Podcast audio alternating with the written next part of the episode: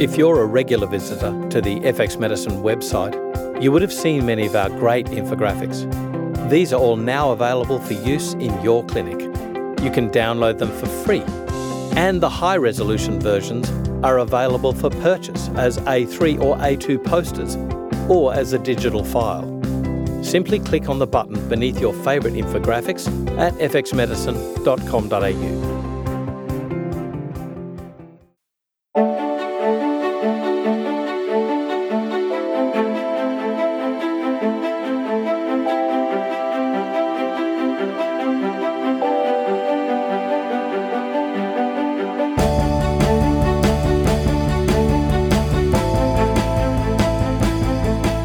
This is F X Medicine.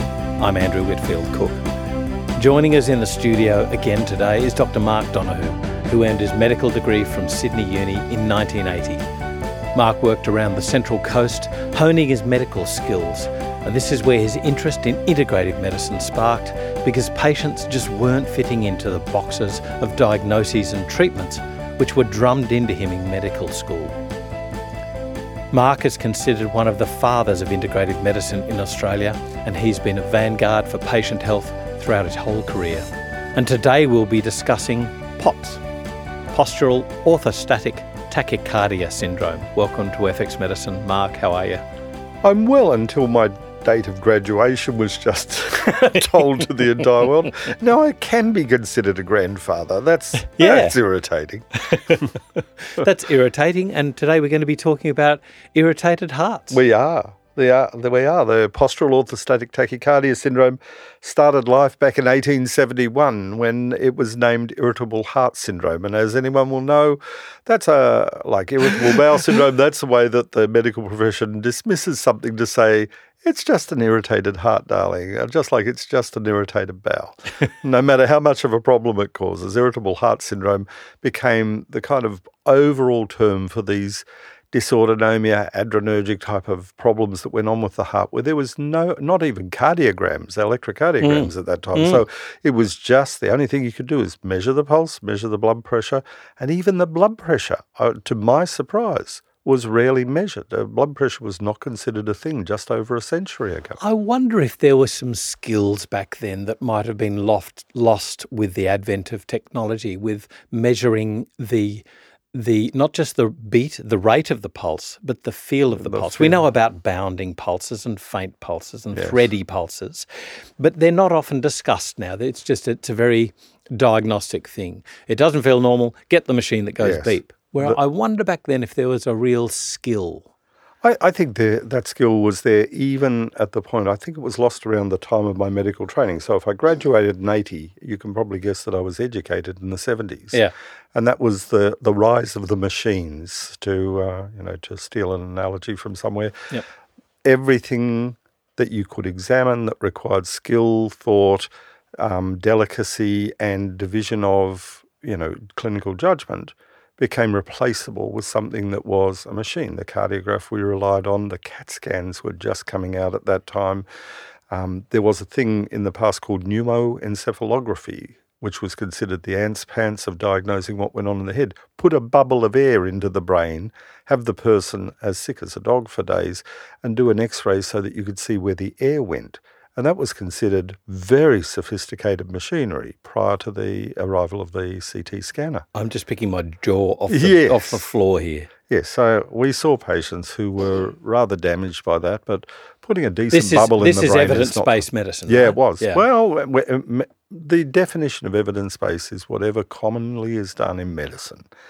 And we you know, we find that to this day, that whatever the common practice is, that's the right and good practice, even if next year it's terrible that's practice. That's right, that's right. It's always right. Medicine is by definition right because we define the diseases, we define the diagnostic criteria, and if they change next week, next year or next month or next decade, we think of the bad old days as that time yesterday where we did it a different way. And that will go on into the future. I think that that's, you know, what we see in the progression of integrative medicine is we see it coming up in the future. People will forget some of what we did. Best study ever one done in nineteen ninety-nine, looking back in history about nineteen sixties and the diagnosis of neurological disorders, found that eighty percent of the people who were diagnosed with a psychiatric disorder in fact had neurological disease.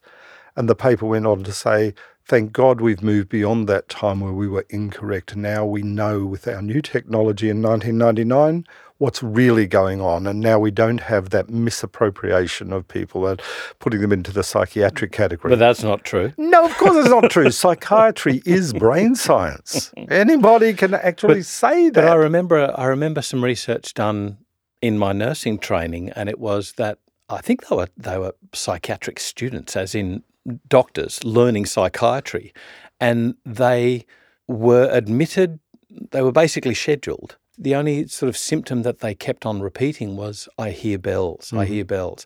And they were all admitted or something like yeah. that. Yeah, you classify people according to that. That were, it became famous because these were perfectly normal people. If you can call a medical student perfectly normal, right, you can make an argument that if you put the sorry, if you put uh, the D S M five um, against most medical students, we'd all fail. We would all fail. So, okay, yes, so let's we, get back we to categorise things in our own ways, and we usually categorise them to make sure that doctors are okay and everyone else is the problem. Right. So that's the first little tangent from right. our podcast. Let's get back. So postural orthostatic tachycardia syndrome. What is POTS? It's it's a pretty easy thing to diagnose. POTS, first of all, I'll say there are subsets and subsets here. POTS has become well known because it's a name. It's like M T H F R. Whenever you've got an acronym that reminds you of something, POTS is POTS.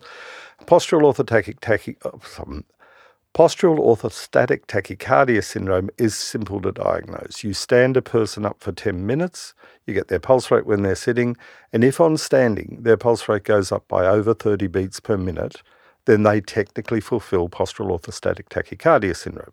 If they're a youngster, twelve to nineteen years of age, it's got to go up by forty because apparently kids get wider variations in heart rate anyway. So we have a definition which looks very straightforward. But POTS is a subset of a broader group of conditions which we call orthostatic intolerance. Orthostatic intolerance just means gravity is not your friend. When you stand up, something goes wrong, and it goes wrong in the vascular system. Some people get dropping blood pressure.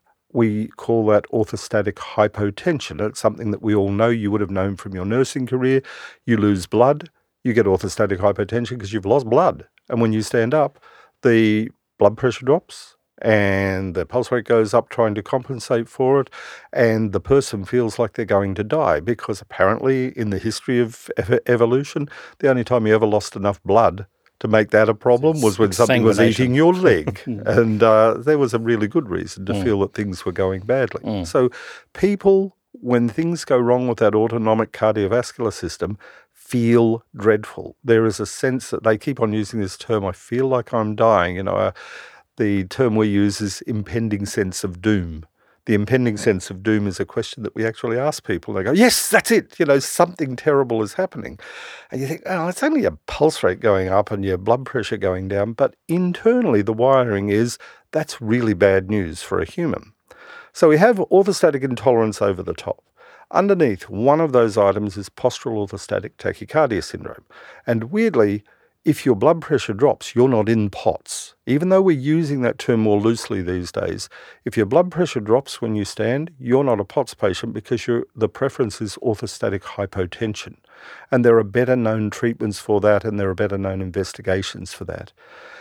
If your blood pressure stays stable, then you have POTS. Then the question is, well, what kind of POTS? And there are two big divisions. The first one is called adrenergic POTS. Adrenergic POTS is someone who is responding to adrenaline very, very aggressively. Now, that can be, you know, we do our genetics test now. You know the gene, the C O M T, the uh, catechol O-methyltransferase gene. COMT is a gene which means you fail to clear adrenaline, noradrenaline, and the like from receptors.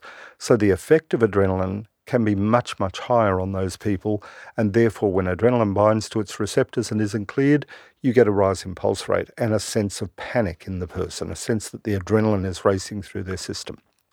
The other one is called neurogenic. And this is, I mean, these are all subject to later edits and revisions.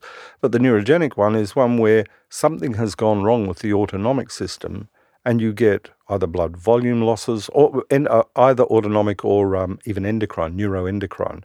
But you get either loss of fluid or you get loss of tone in the blood vessels, pooling, and mm. you see those ones as, you know, people stand for a while and their feet go blue as the blood pools down in the bottom.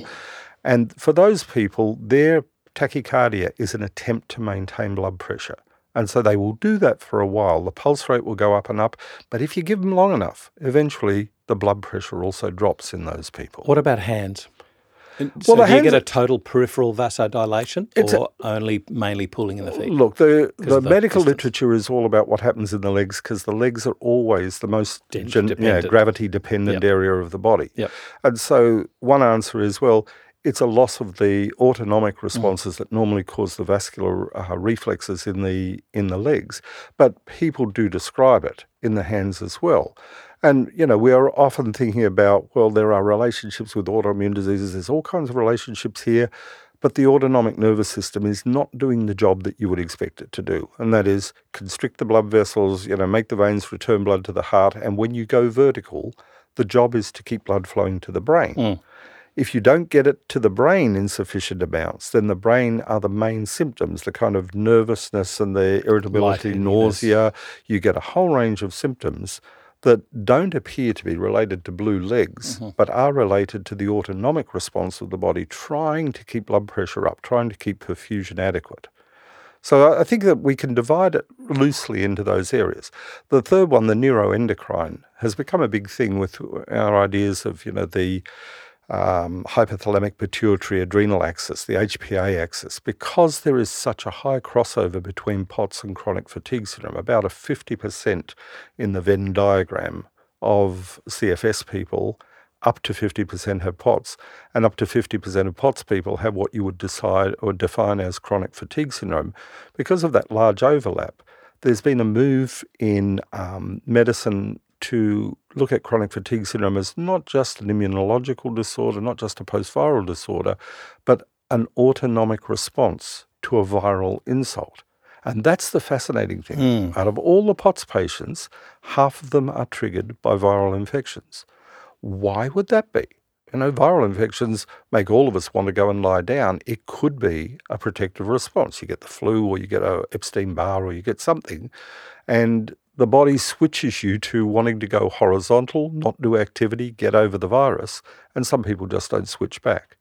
So people with the flu tend to have P O T S. They tend to have high pulse rate. They tend to have dropping blood pressure. But if you've just well, got the flu for two weeks... Pot? Not a, not a syndrome? Yeah. Like is, is that just the... That's, you're probably right. It's only a syndrome when it's been there six months. Yep. And so that's the other thing that it has in common with chronic fatigue syndrome is this is not an unusual response of the body for a whole lot of reasons. Even half the medications we give can cause these kind of problems. You know, we put people on hypotensive medications. We overdo it a bit, and the blood pressure drops enough for the heart rate to have to increase. So iatrogenic P O T S is is a very, very common thing to happen. But if you take the drug away and the person gets better, then you don't have P O T S, you don't have the syndrome because you haven't had six months and you know the cause. So it is a tough kind of problem. In my own career, there was always the problem with uh, dropping blood pressure. So we had a hospital unit where one of the things we measured was the people's temperature was about a full degree lower than it was for other people in the hospital. Lower? Lower. So the lower temperature, going, going fitting in with this idea of could they be going into a hypometabolic state? Is this the reason for the fatigue, that the battery's down at nine volts mm. instead of twelve? Mm. The other issue was blood pressure was significantly lower and people couldn't stand long to get their blood pressure. So these were hospital staff that saw, if you like, ordinary people going into hospital for elective surgery, all of that kind of stuff. And the blood pressure was lower. The other thing was their sleep breathing patterns were more in, more aligned with what you would consider um, cot death syndrome in a, if it was a tiny baby. Long periods of up to a minute not breathing through the night uh, and then coming back and wow. uh, are kind of Hyper, hyperpnea for a while where they caught up breaths and then they went for long periods without breaths. Like it's so, not a Cheyne-Stokes breathing. No, it wasn't. Different. It wasn't anything like that. But what we did was the area under the curve and said, look, they've exchanged about forty percent less oxygen overnight than a normal person with normal breathing patterns would, and they wake up very tired in the morning. So what we saw in that hospital setting was we were staring at POTS, but we didn't give it a name at that time. This was back in the nineties, and in fact the, the term P O T S, Postural Orthostatic Tachycardia Syndrome, only ever entered the medical literature in nineteen ninety-four, which was right at the end of our time in the hospital. So we were staring at something we didn't have a name for at that time. It wasn't just one thing going off. Sleep, automatic functions of the body, the temperature, the sleep, the pulse, the blood pressure, all of them seemed out of whack. We knew most of these people were post-viral. And so there was no mechanism in our thinking at that time to say, well, how would the immune system possibly cause that? You can make a case for it acutely, but you can't make a case for a person who had Epstein-Barr five years before, still having any carryover of that kind of infection mm-hmm. later. So we we had this, and we had people complaining of irritable bowel syndrome, of the um, sense of impending doom, of nausea, vomiting. We had a whole lot of these things, which in retrospect you'd say, that's probably the neurogenic type of POTS. There was the occasional one where there was heightened response to any insult. So we were challenging people with, say, food allergens. And when they had certain foods, everything went haywire. Pulse rate would go up to one fifty, one sixty beats per minute about fifteen minutes after delivering a food. And the blood pressure and the pulse rate were, again, all over the place. A, a vasovagal response? like It might have been. I mean, that's the temptation. But I think more recently it's been linked to this thing called mast cell activation syndrome, right. that there's a bunch of uh, allergic-type phenomena, and the mast cells are lining the gut, and at some point they become activated, and so you have a histamine, vasodilator, you have a kind of an effect which is a biochemical effect. God knows why it's there. It doesn't seem adaptive to much, except if your method of escaping a predator is to drop to the ground and pretend that you're unconscious or dead, and maybe the big cat loses interest in you. But it was, it has become interesting because there are people for whom POTS is fixed by a good dose of antihistamines. It doesn't make much sense because their IgE is not raised, but if this mast cell histamine-releasing gastrointestinal response is going on, then they may be falling into a complicated group of dysautonomia, dysregulation of the catecholamines, the adrenaline, noradrenaline, dopamine, playing out different roles. And they seem to get stuck in this area. And the sticking point is, you'd think if it's an unstable state, all we have to do is give them a gentle push in the right direction, and all the gentle pushes we give just seem to worsen the problem. So in the hospital setting, we would try everything we could. We'd try compression stockings. It would work for some and not work for others.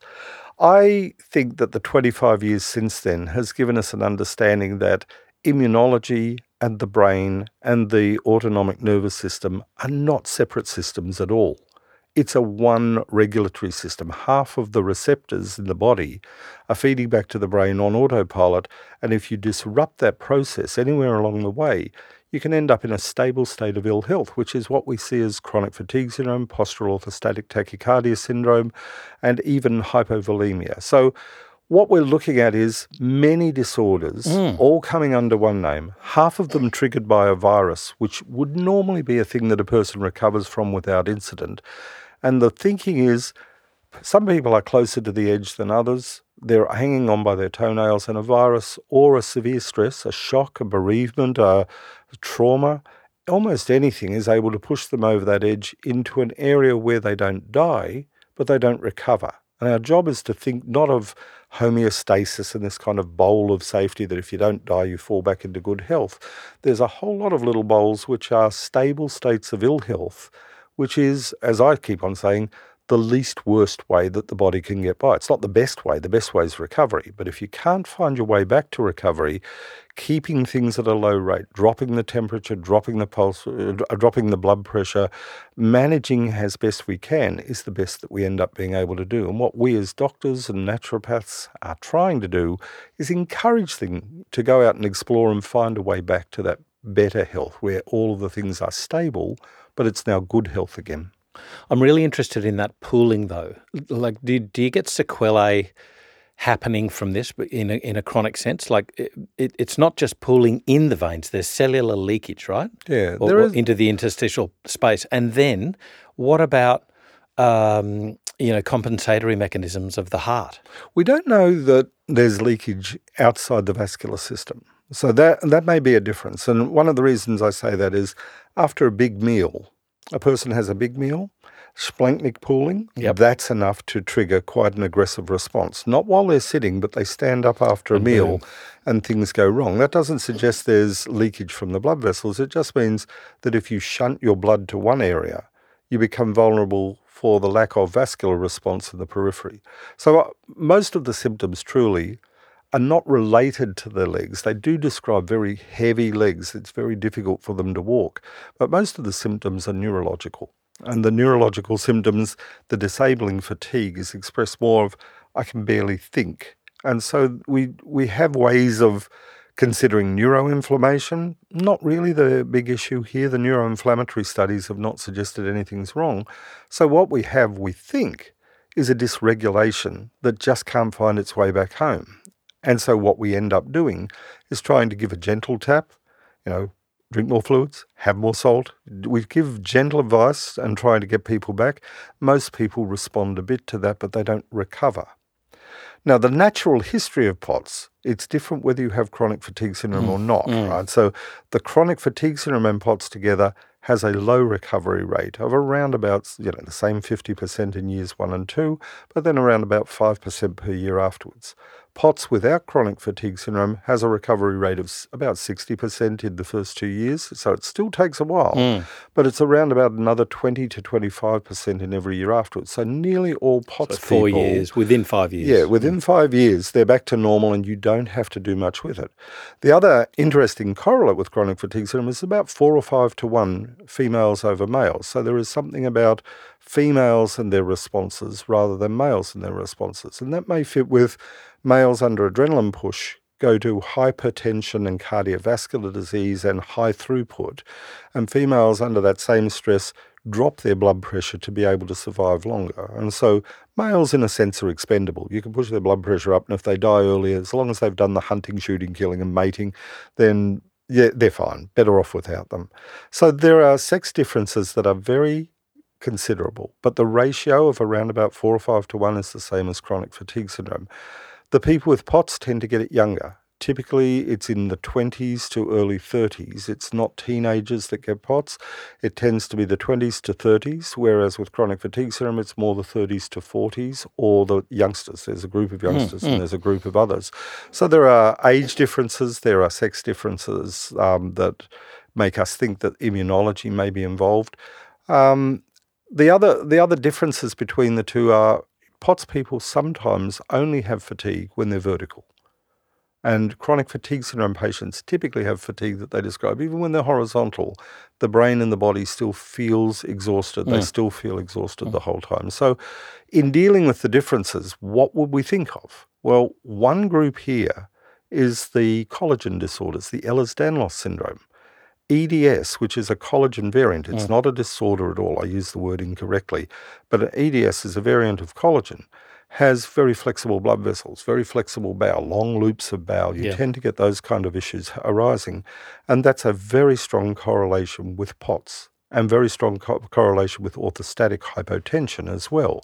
And our thinking there is, this is just the elasticity, you know, of those blood vessels, that the pooling is just because they stretch more than the average person and fluid goes down there. Those people tend to respond pretty well to salt and water increases in the diet, increase the vascular volume, and you're compensating for the kind of more flexible arteries and veins around the body. But it is, again, a strong correlation. Probably almost half of the people with Ehlers-Danlos syndrome, which is becoming a much more significant group mm. of society, mm-hmm. end up with POTS. And so their presentation to a doctor is, I'm feeling dizzy, I'm feeling nauseous. Every time I stand up, every time I have a big meal, and we all think, oh, that's psychological, you know, put it into the that category of it's irritable bowel syndrome, darling, and go home and you'll be better. And we're now thinking, well, that's a mechanism, mm. and these people get missed because the diagnosis is very non-specific syndromes until something big happens, until they get a dissecting aneurysm or they get a pneumothorax or they, they get something or recurrent uh, dislocations of joints. Yep. Then we place it and we go, oh, aha, mm. that is a collagen variant and your POTS is all due to flexible arteries. Now, the problem with that is we do what we think should fix it. Only half of them get any better. So our concept of increase the vascular volume, give them lots of water, give them lots of salt, give a bit of fludrocortisone if necessary to try and hold all that sodium in, and it still doesn't work. And the other question is, why did they only get it after a virus? Mm. Why did they go twenty-five years of their life with this same um, collagen variant and then suddenly get it after they catch a glandular fever yeah. or they get a flu virus or something like that? So they're the mysteries about it. There are still, you know, practical ways we could go and manage it, but trying to divide it up in the in the surgery, in the uh, consulting room, when you see a person that you suspect, one simple thing to do is they sit down, you take their blood pressure after five minutes, stand them up. Without white coat syndrome. Yeah, without, hopefully without that. But you get a resting pulse rate and you get a standing pulse rate. Mm. Now, our problem is Medicare doesn't give you ten minutes to wait for that uh, pulse rate to rise, but for way more than half, the pulse rate is rising fairly quickly. The first minute or two, you see it go from, say, seventy-five, eighty beats a minute to one hundred twenty. Then you've already got your diagnosis. And I would encourage everyone just to do the simple thing of a sitting and standing pulse rate, even before you but, get blood but, pressure. But what I don't understand is you're saying a stable blood pressure from sitting to standing. That's POTS. I would have. Right. So in my practice with C F S patients, the majority of people, when drop. they stand, the systolic blood pressure and the diastolic drop fairly evenly, and they'll drop about twenty percent. So there is a mixture. Although we say orthostatic intolerance covers orthostatic hypotension and postural orthostatic tachycardia syndrome, we love divisions. Mm. But when you get dropping blood pressure, as can be known, you know, if you've got pooling of blood, of course your blood pressure is going to drop because your blood is down in your feet and there's just not enough to keep pumping. Yeah. So although in the literature there's this division that we love to have, hypotension versus tachycardia, the fact is in life, most of these people drop their blood pressure to some extent and the pulse rate goes up. Now, if it's a huge pulse rate increase, we focus on the pulse rate. Right.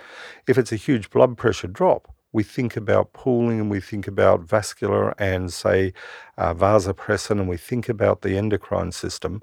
And yet in both categories, they're triggered by viruses, they're triggered by stress. Stress has an undue effect on them. They're not really separate categories. There's a vascular system that we have to pay attention to. So other differential diagnoses, like if stress is a trigger and you've got a, a you know, dizziness, tachycardia, that sort of thing, you know, Wolff-Parkinson-White syndrome. Yes. Um, so it takes me di- right to the, what we do next. We send them to a cardiologist yeah. because if you miss something that is a potentially fatal disease, it's always bad news mm. for you as a practitioner. And so seeing that there is an abnormal vascular response means that in a single sitting, a good cardiologist will say, this is none of those conditions. You do the cardiograph, you do the stress echo, you do an echocardiogram of the heart, there's no mitral valve reflux, there's none of those There's things. No M I. We, we haven't even stated the obvious. Yeah. yeah. Well, yes, of course, that's an acute tachycardia syndrome. Feeling of impending doom. Ventricular tachycardia is three hundred beats per minute. I think we we could exclude that one quickly because of the death of yeah. the person in yeah. front of you. But otherwise, the recurrent ones, you pass through a cardiologist to take the curse off it. I mean, most of us yep. see yep. if the person's twenty-three years of age and this has been going on for twelve months, it probably is not one of those. But occasionally you do pick up Wolff-Parkinson-White. You, occasionally you do pick up uh, complete heart blocks. Right, you do you do find things that you don't expect. You stand them up and the pulse rate is forty and it stays at forty mm-hmm. and they're going hypotensive right before your eyes. So cardiological referral is a worthwhile thing to do, but nineteen times out of twenty, the cardiologist will return them to your care. And I've worked with Jason Kaplan and others who are really, really good cardiologists, really good and very thorough. And it looks so cardiological that you want to say, just treat, just treat it. But the effective treatment, if it's not cardiac disease, is not cardiac drugs. That's not the first line of treatment. So the best cardiologists will pass them back and say, it's none of the conditions that I would normally treat. It is postural orthostatic tachycardia syndrome. Do you want to try the following? And I think that that's probably the way to go, is that we see them, get the cardiac assessment, try and keep them out of cardiologists' hands in the sense that you don't want the assessment to find incidental omas that the cardiologist says, oh, well, there's nothing wrong on the first. Let's do angiograms. Let's do CAT scans. Let's do whole body. Ca- There's got to be something. we almost want the cardiologist to give up when it's not the obvious, say, well, it's probably POTS, and then return them for simple, safe, and effective care. And uh, sometimes you get the simple, safe, and effective is increase your fluid uptake intake by about a litre of water, take your salt, add about an extra two to four grams a day. People vary on that. There, um, there is one line of thinking that herbs like licorice mm. um, do a very good, stable and safe job. Some of the herbs you have to watch out that if it's not hypotension, you can push the blood pressure up a little bit too high. And so that's something that we always have to keep that eye on. If I see the people primarily whose blood pressure is low end, their resting blood pressure even sitting is, say, one hundred five on sixty. And when they stand, it drops to eighty on something. Then you are not going to make them hypertensive by using licorice or a herb. But people who are one thirty or one forty on eighty, you can't really use hypertensive agents. You can't push their blood pressure up. It doesn't help their pulse rate. Mm-hmm. And all it does is just it gives them hypertension, and now there's a reason for them to actually suffer disease. So the cardiologists are a good first step. They will normally hand back the patient saying, it is POTS, or it is postural orthostatic hypotension, and here's the things that you can try. And I think that that's a good first move. There are um, others where we may, there is more, especially in Ehlers-Danlos, collagen disorders now, and there is an Ehlers-Danlos uh, clinic at Sydney University. They're coming up a little bit more, and so the mascot of Ehlers-Danlos is the zebra. Why? Because in medicine we're told when you hear hoofbeats, think horses, not zebras. They're the zebras. They're the zebras. So, yes, Did common it... things are common, but uncommon things can still be there in the background. And if you never, ever think of them, you will miss cases. It's not that they're everybody. You've just got to think that those collagen disorders have so many symptomatic presentations, mainly irritable bowel, POTS, orthostatic intolerance. The, those are common presentations that we keep putting into psychological disorders. We keep attributing them to if you just stop worrying, if, you, if stress didn't bother you so much. So keeping our eyes open for that and ca- successfully categorising them means we can do effective treatment that really does make a difference. What is, what is true is that once you see Ehlers-Danlos, you can't unsee it anymore. Mm-hmm. So the temptation is to want to say everything is, when we were taught about collagen variants, we were taught that they're very, very rare, that really they're just yeah. Marfan's, arachnodactyly. We all remember that term yep. of spider fingers yep. and they tall. Pop their lungs and they're six foot seven tall and they're really easy to pick. And we've always thought of this as the one percenters, but it does seem collagen variants are around thirty percent of the population. Some are mild and trivial. Others are important, but give something time. Termites are trivial, but give them time and your house falls down. Yeah. Same with E D S, that you get this kind of presentation when people are in their twenties and thirties of what just seems mysterious. But when you think of collagen as sixty percent of all your proteins, the structural proteins in the body, almost everything can fail when its structural proteins are too lax. So time and obviously the the base resilience. We're talking. You, you mentioned termites and house destruction. So let's talk about you know resilience of the structure of the house.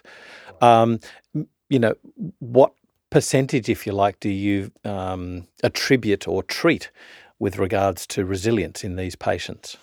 Well, in my practice, the first thing is what was the year before, mm. right? So mm. usually the story goes back that it's rare. I saw one yesterday where nothing happened until the day something went wrong, but the year before, things are usually going wrong and they are attributed to, oh, you're under stress, you're under stress. Yeah. There, there is always a good explanation because most people get better from most things most of the time. Eventually, the the person's story is typically, well, I was working long hours, I was under stress, I was grabbing meals, high carbohydrate meals, big meals at one sitting, no other eating through the day. And we think of hypoglycemia and could it be, you know, a fuel supply issue? We go through all of those, but eventually when you measure the blood pressure and you measure the pulse rate and you've got a good measurement that says this is a POTS person and their blood pressure is either stable, low or high, then we have a second way of dealing with that is simple advice like don't eat big meals, make them smaller meals. High carbohydrate meals are worse for you, partly because of the insulin response and the dropping of the blood sugar, which is not a fuel supply, it's an osmotic problem. Mm, you know, it's mm. just as sugars change, brains swell and shrink and the autonomic response gets lost very easily. And so we give simple advice like that. When you have these symptoms, lie down. find out if they are eased up. I'm forever trying to separate, is it a persistent virus from, is it a virus that triggered an underlying problem? Yeah. And I see this as, there was always an underlying problem. The virus is the event that we focus on, and that may be why many of our antiviral treatments, you know, we go hell for leather after the bug because we are doctors and we believe in the bug theory of everything. We go hell for leather after those, and the person doesn't recover, and we've got good evidence that we've done all we can for the bug. So going back to lifestyle, what do you eat? How do you rest? You know, getting up, sitting on the side of the bed before standing. People tip over, not because, not for no reason, but because it's hot weather, big meal, or they've got up too quickly and started to make a move to somewhere. So lifestyle modification can reduce symptoms, but we don't think it changes the vascular and the other responses at that point. But you, if you're less symptomatic and you're not fainting, it's always a good start. There are specific treatments, uh, and the specific treatment, one is compression stockings. If you see the pooling in the feet and they go blue and the person's symptomatic at that time and the blood pressure is dropping and the pulse rate is rising, then simple compression stockings. And uh, Peter Rowe from America, who's developed this system of treatment, which is nothing more than very sophisticated lightweight compression stockings. And people put those on, keep the compression in the uh, periphery, and they're well. They are actually back to normal. They're, uh, they're a pain in the bum to put on because you don't have them at night, but you mm. put them on. And then once you've got to that level of function, that gives us plenty of time to then think about what do we do more deeply. There's still the issue about why they fell into that category and what we can do at the cardiovascular or the neurological or the autonomic level. But if you are going for autonomic modification, the gut is the place to go. The gut and the vagus nerve between them control an enormous amount of what goes on. And the story typically for a P O T S person is things went wrong in the gut. And the gut problems were manageable enough, but the gut problems led to blood pressure changes, dysautonomia. And what we're trying to do there is do something for the gut, even if it's on the side and the person can make no sense of it. Do the stuff, even if it's just this plain old stewed apple, probiotics and Saccharomyces boulardii, which people will never have heard of before, having listened to this podcast. Even if that's the only thing, you get good stability of the autonomic nervous system once the gut stops signaling inflammatory responses. Can we go further? Yeah, there's a drug that you would know, pyridostigmine. Um, it's the, a thing that we use for myasthenia gravis. Mm. But it has an autonomic effect, a vagal autonomic effect, which can be very, very positive. At low doses of pyridostigmine, it's a drug that may be reversing some of the processes of the miscommunications of the autonomic nervous system. Certainly not a first-line drug, but it sits there in the background saying, yes, the vagus nerve, the gastrointestinal tract, probably involved, and if it's abnormal signaling, you can break that signaling with the pyridostigmine. What about beta blockers in certain forms? Yeah, well, if the blood pressure is not low to begin with, mm. right, you have the problem that you, we are trying to make a judgment. Is the pulse high because the blood pressure is low? And if what we do is do something that lowers the pulse rate but also may lower the blood pressure, then all you do is put people in a more disabled form. So now their compensatory mechanism mm, mm. is being sabotaged. And the same goes with a drug which is more commonly used than the beta blockers now called ivabradine.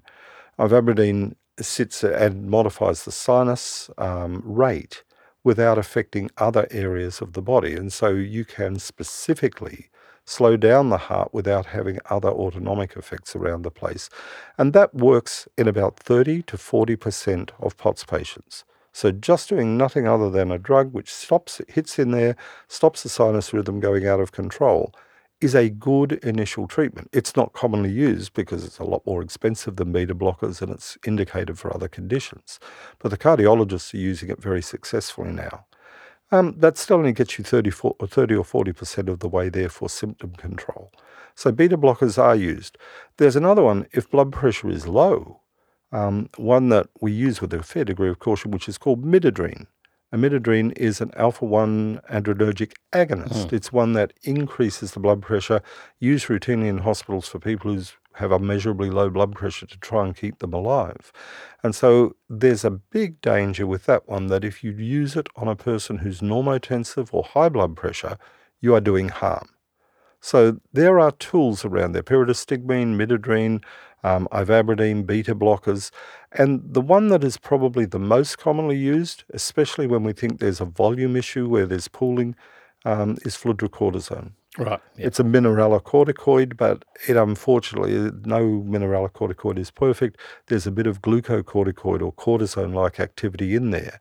And there is a thinking, well, maybe that's the upside of it, that there's a little bit of cortisone and a fair amount of something to retain the sodium and to keep it in the system.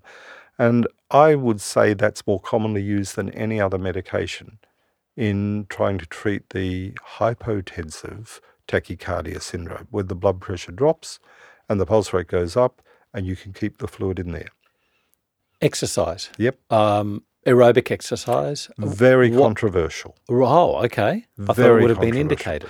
No, you would probably have heard the controversy in this area for exercise, graded exercise programs in chronic fatigue yeah, syndrome. Yeah. And there's the, where the controversy arises, that if you misclassify people and you say, let's do exercise, the idea of the exercise is to get the heart back that's been deconditioned.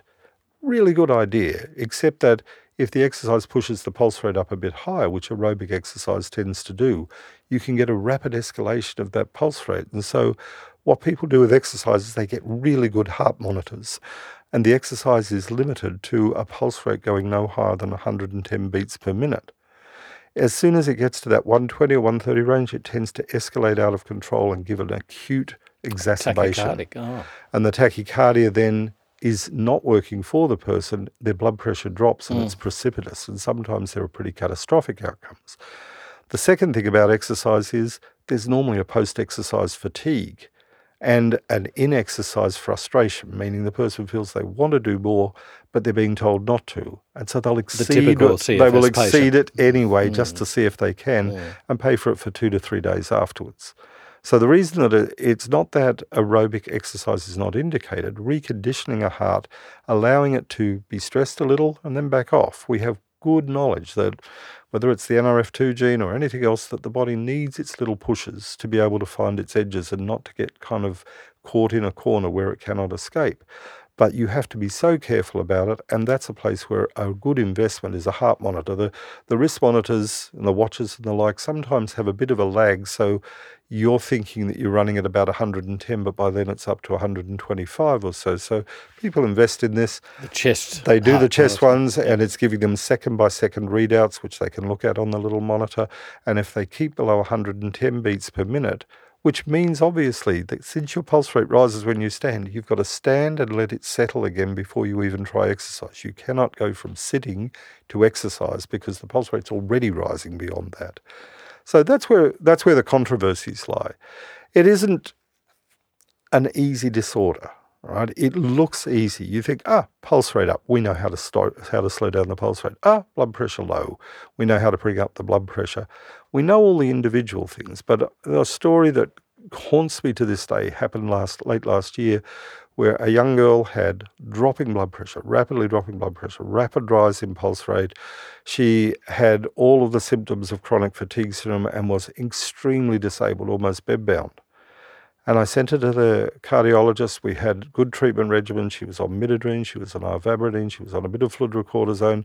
And the mother sent all of the pulse rate, blood pressure, all of the readings. She was cured, right? So I looked at it, perfect blood pressure, perfect pulse rate, perfect everything. They came in. They cancelled once. They cancelled a second time. And on the third time that they came in, they said, oh, look, the reason that we didn't come in is she's been sicker than she has ever been before on these medications. Every measurable parameter was fine. Right. It was not, uh, we thought that we cured her. Right. But the fatigue syndrome was significantly worse. She was spending more time in bed. And it made me think, why does the body get into this state? It may be adaptive. And when we as doctors say, I know how to override that, we're well-meaning. We're saying, I know how to get your pulse rate down. I know how to get your blood pressure up. But if the body's kind of Telling selected this mm. as the least worst place to be, then when we override it, we have to be humble about that and say, let us see what you are feeling rather than what the numbers look like. The numbers look great. She was sicker than she had ever been. Now, all that it took in her case was to take out the midodrine, and there was a significant improvement after that. But we didn't know that at the time. Mm. So The the thing about POTS is if you can find an underlying cause, like Ehlers-Danlos, if you can find a virus that is a treatable virus, it is probably worth doing everything you can for that underlying disorder rather than go for the pulse and the blood pressure. When you go for the pulse and the blood pressure, you want to make sure that the lifestyle is right, that the meals are right, that the carbohydrate loading is not there, that the fluids are up, that the salt is in place. And if the person doesn't correct with those, then careful use of some of the drug therapies or the herbs like licorice, and I'm sure there are other herbs that would have a similar pressor response without raising the uh, pulse rate, then you carefully do those. You don't do what I did, which is run in with the whole bloody lot for a person who's already pretty vulnerable and say you can cope with the adverse or side effects of all of these drugs together. So small gains over a reasonable period of time. The goal of the doctor or the naturopath should probably be, over the next six months, we will encourage your body to find its autonomic set point in a far better and more stable state than it is. Not next week on ivabradine and uh, uh, uh, fludrocortisone, magic will happen, because that magic almost never happens. You, we overdo it. What about things like vagal nerve stimulation, auricular? That is really appealing to me. I mean, partly because one of the things we think with pyridostigmine is that it is affecting vagal tone, that we are a kind of increasing vagal tone and and vagal communications between the brain and the gut. But I, I've listened to the stuff about how we get vagal nerve stimulation. It's becoming more of a reality. It seemed like voodoo to me at one point. How do you get this nerve that winds its way around here? How do you communicate with it to do something? Now, we have another thing, which is trigeminal nerve communicates with the vagus nerve. And the vagal, the vagal tone is massively altered by trigeminal things. And so looking to the trigeminal nerve mm. for where the stimulus enters to go back to the upper part of the spinal cord to modify the vagus nerve now has got a mechanism. So now I can think about it a little more brightly and think, oh, come on, how can just fiddling with the ear do something like that? And I forget, bodies are bodies. You know, they take inputs from everywhere. They've, we've got baroreceptors all around the place. We have got um, vagal uh, inputs from all the sensory nerves. Of course, there's some way of modifying the vagus nerve, and that's a really interesting area of science now, isn't it? I, I love the way that systems of medicine, like, for instance, T C M, is lampooned um, by orthodox medicine. Oh, wait. There is that physiology bit. Sorry, the anatomy bit. There is. Whoops. There's also a thing called an autonomic nervous system, which is, in the medical mindset, it's like voodoo. Mm. Everything self-regulates, except when it doesn't. Mm. And then what do we do? We'd have a very literal response to that of, what will I do to this person to make it regulate? Whereas the brain and the baroreceptors and the uh, pain receptors, all of these receptors, are feeding into a thing that we have not got a clue about. And having a bit of humility at that point to say, let us now go back and do the basics. Do the basics of diet, lifestyle, how do you do your exercise? Where's your fluid intake? That has a massive effect, but it takes time. Drugs have a lesser effect. It happens quickly. We doctors love that. You know, I'm a grateful patient who says, yeah, you fixed my tachycardia. I can do that with a beta blocker, but they will get sicker on the other side. So I think relearning that, that's the, the art of medicine. You go back that hundred years that you were talking about, the pulses did mean something. The way that the pulse was bounding, the speed of it, what happened when they stood up, doctors took the time to do it because we were not limited to a ten-minute consultation. We even did home visits. And knowing that gave a whole different set of tools to a doctor in the past. Experience grew and they would provide advice which got people through it. Now what we do is we refer to cardiologists, use drugs, and then are irritated when people don't get better. And I think going back and changing expectations, say, if the body's found its way into this dead end, let's work our way out of it. Let's do the basics first. However boring that may seem, it has a better long-term outcome than if we just race in and use drug therapy. There's a lot more to learn on this. I'd, I'd put a call out for our listeners here. If you've treated, you know, a few at least, uh, Uh, patients with POTS, um, and you're finding that you have repeatably successful treatments, I, I'm interested here in what uh, herbs you'd be using, but also physical therapies and, and diet lifestyle measures as well. Um, we'd let us know. We'd love to hear from you, and we'd love to sort of get this get yep. this conversation going. I'm going to put some links up with some research that's been done um, um, on POTS, and also describing the syndrome, talking about the drug therapy mostly. Um, so we'll put that up on the F X Medicine website for you to access as well. But Mark, thank you once again for taking us through a little bit of a confounding syndrome. I think the interesting thing is how we look, as you say, if you hear hooves, think horses, not zebras. What do doctors in Africa think of? Zebras. It depends where you are. That's true. So maybe we should all take a trip to Africa and think possibly that it could be a zebra every now and again. Thanks so much for taking us through POTS. It's been my pleasure once again. This is F X Medicine. I'm Andrew Whitfield-Cook.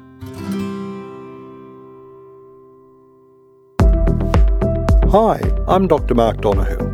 Join us for our new podcast series, F X Omics.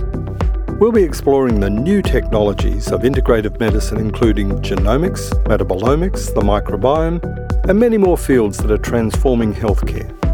We're focusing on how they apply to practitioners and how we can incorporate them into our patient care. We aim to make these exciting and sometimes challenging fields relevant to you and your practice.